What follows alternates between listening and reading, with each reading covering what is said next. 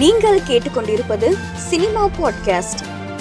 நடிகர் தனுஷ் நடிக்கும் நானே வருவேன் திரைப்படத்தின் ஸ்பெஷல் போஸ்டரை படக்குழு வெளியிட்டுள்ளது மாஸ்டர் படத்தின் வெற்றியை தொடர்ந்து மீண்டும் லோகேஷ் கனகராஜுடன் விஜய் இணைய உள்ளதாக தகவல் வெளியாகியுள்ளது சமீபத்தில் மனைவியை பிரிந்த இசையமைப்பாளர் டி இமான் விரைவில் திருமணம் செய்ய இருப்பதாக தகவல் வெளியாகியுள்ளது பல எதிர்பார்ப்புகளோடு காத்திருக்கும் விக்ரமின் துருவ நட்சத்திரம் திரைப்படம் மீண்டும் களமிறங்க தயாராகி வருகிறது ரஜினியின் நூத்தி அறுபத்தி ஒன்பதாவது படத்தை முடித்த பிறகு சிம்புவின் வேட்டை மன்னன் படத்தை மீண்டும் இயக்க நெல்சன் திட்டமிட்டுள்ளதாக தகவல் வெளியாகியுள்ளது மேலும் செய்திகளுக்கு மலர் டாட் காமை பாருங்கள்